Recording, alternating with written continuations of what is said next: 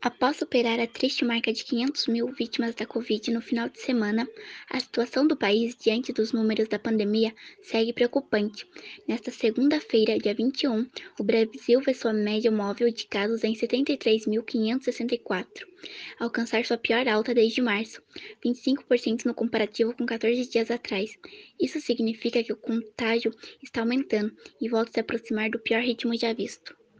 Porém, um avião com cerca de 842 mil doses da vacina produzida pela Pfizer pousou na tarde deste domingo, dia 20, no Aeroporto Internacional de Viracopos, em Campinas, SP.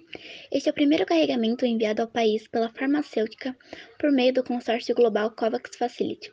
Outros 14 lotes do imunizante contra a Covid já foram recebidos, todos pelo contrato direto com o Ministério da Saúde. Balanço da vacinação contra a Covid-19 neste domingo, dia 20, aponta que mais de 87 milhões de doses da vacina contra a Covid-19 foram aplicadas no Brasil desde o começo da vacinação, em janeiro.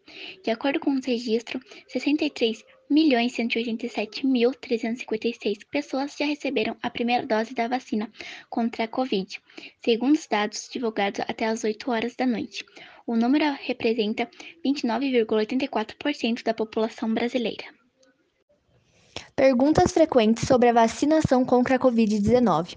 A vacina é gratuita? Sim, ela é disponibilizada pelo Sistema Único de Saúde, SUS, atendendo à ordem dos grupos prioritários. Por isso, é importante ficar atento e não cair em golpes, pois não houve liberação de venda no Brasil. Tenho sintomas de Covid-19. Posso me vacinar?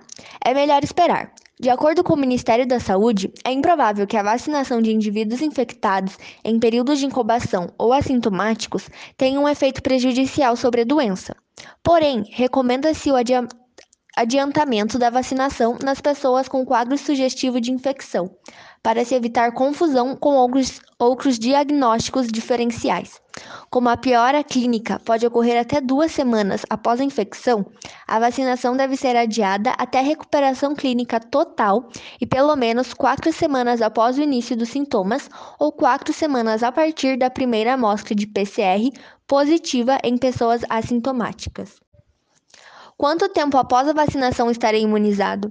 Nos estudos realizados, foi observado que após 14 dias da aplicação da segunda dose da vacina, há soroconversão para imunidade. Porém, há necessidade de conclusão de estudos técnicos sobre o tempo de imunidade por parte do Ministério da Saúde.